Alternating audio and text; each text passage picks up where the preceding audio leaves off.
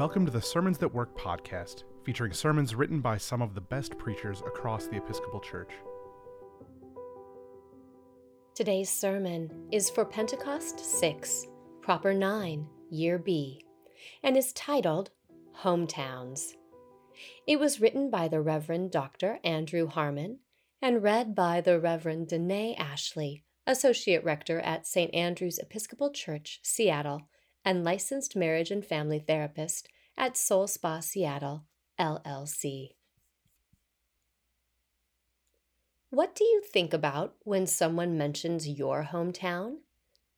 Maybe it's the sight of your mother's overabundant garden, or running through the backyard to get to your grandparents' house.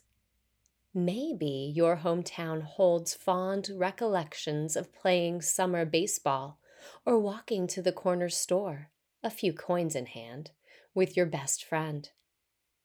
Maybe it's a creaky porch that your family used to occupy every Saturday morning, or your father's distinctive recipes, those familiar smells rising from the stove. Maybe you remember how hot and sticky the summers were, or the dozens of times your back ached because of shoveling snow. A hometown can communicate comfort and security. There is something about driving on well traveled streets, of walking into a restaurant and seeing people you know or who know your parents and cannot believe how you've grown. There can be profound warmth in such a familiar world. Sometimes, though, hometowns are less the stuff of dreams than they are of nightmares.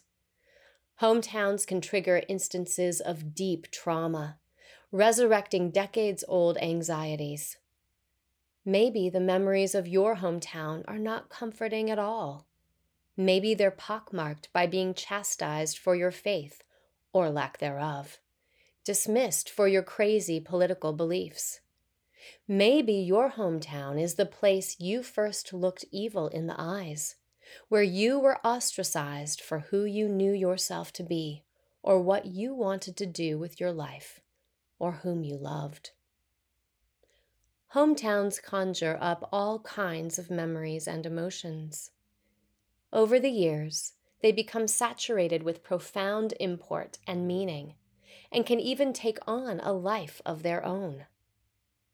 Hometowns can be life giving and heartrending, and everything in between.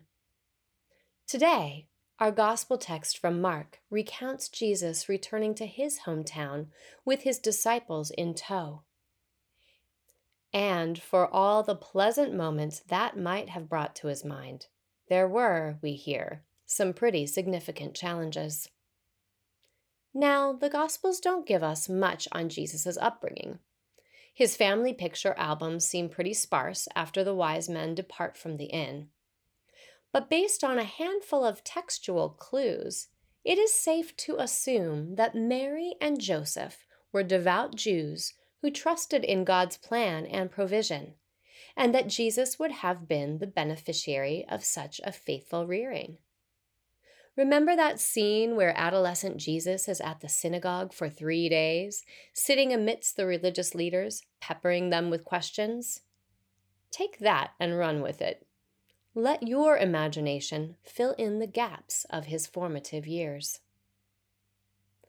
Nearly 20 years later, Jesus sets out from his home, invites some working class guys to accompany him, and begins his formal ministry. He's seen all over the place, traveling in and out of homes and villages and cities around the Galilee, teaching and healing and calling others to a new sort of life. Along the way, Jesus utters some cryptic sayings about the kingdom of God and near blasphemous statements about his relationship to God. Throughout Mark's gospel, he tells those who witness these things not to speak, for fear that their testimonies will fall into the wrong hands. But word spreads, as word tends to do, and people flock to Jesus, either for their own sakes or for the sake of another. Some want to be made well in body or soul. Others, it seems, want to see a miracle with their own two eyes. In Mark 5, immediately before our text today, crowds congregate to glimpse Jesus casting out demons in the land of the Gerasenes. Others attend to him raising the daughter of a synagogue official and healing a woman with a blood disorder. Jesus has been busy and away from home, but the road now leads him back to Nazareth. Surely Nazareth was a place of some comfort for Jesus. Surely it held smells and sights and sounds that forced him to stop and think of playing in the dusty alleys or sitting down to a Sabbath meal with his family. But whatever nostalgia flooded back was simply stemmed by a demon of a different sort. Jesus names it as a lack of faith, a collective inability to see the hand of God at work because of past assumptions. Where did this man get all this? Is not this the carpenter, the son of Mary and brother of James and Joseph and Judas and Simon? And are not his sisters here with us?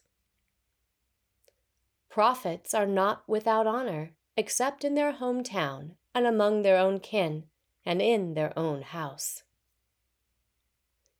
If a hometown is a comfortable place, it's understandable why a prophet would not be welcome there. Prophets are not dictated by comfort or custom, but driven by divine obligation.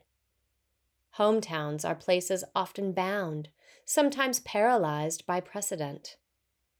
Prophets come to unsettle, to startle a people into new ways of seeing the world, and to demand them cease their spiritual backsliding.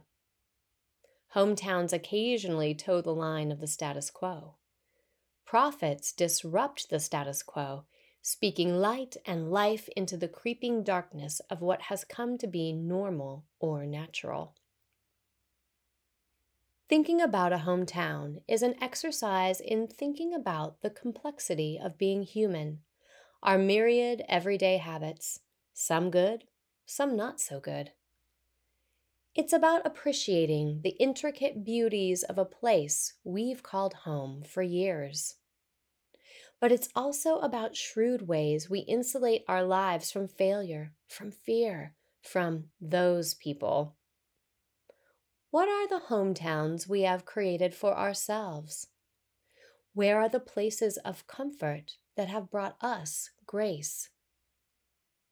Where are the sealed off places where we are doing our best to insulate ourselves and curate a nice, clean life untouched by those we deem filthy? It's understandable why we would be hesitant to let Jesus into either one of these spaces. Why would we want to disrupt that which is good and cozy, especially in a world where good news can be hard to come by?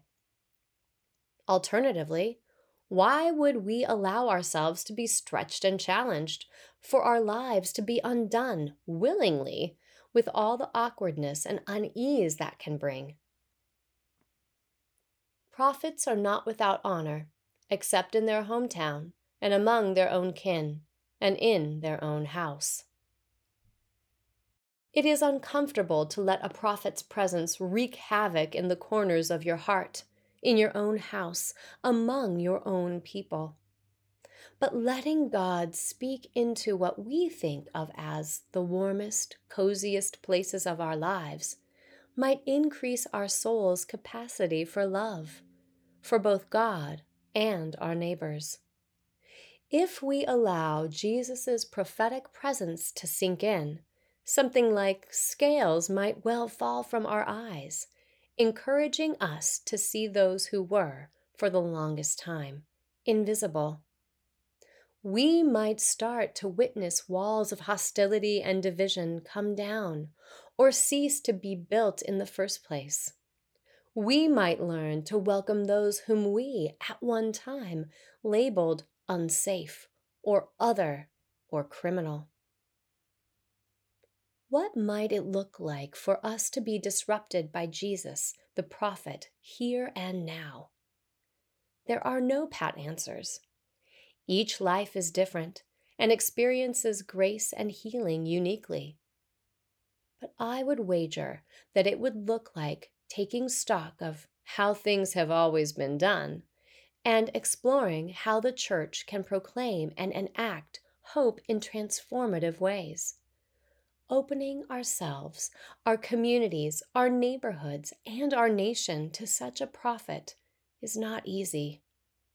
But doing so can bring about beautiful fruit and leave us, like those in the synagogue, astounded at God's words and works.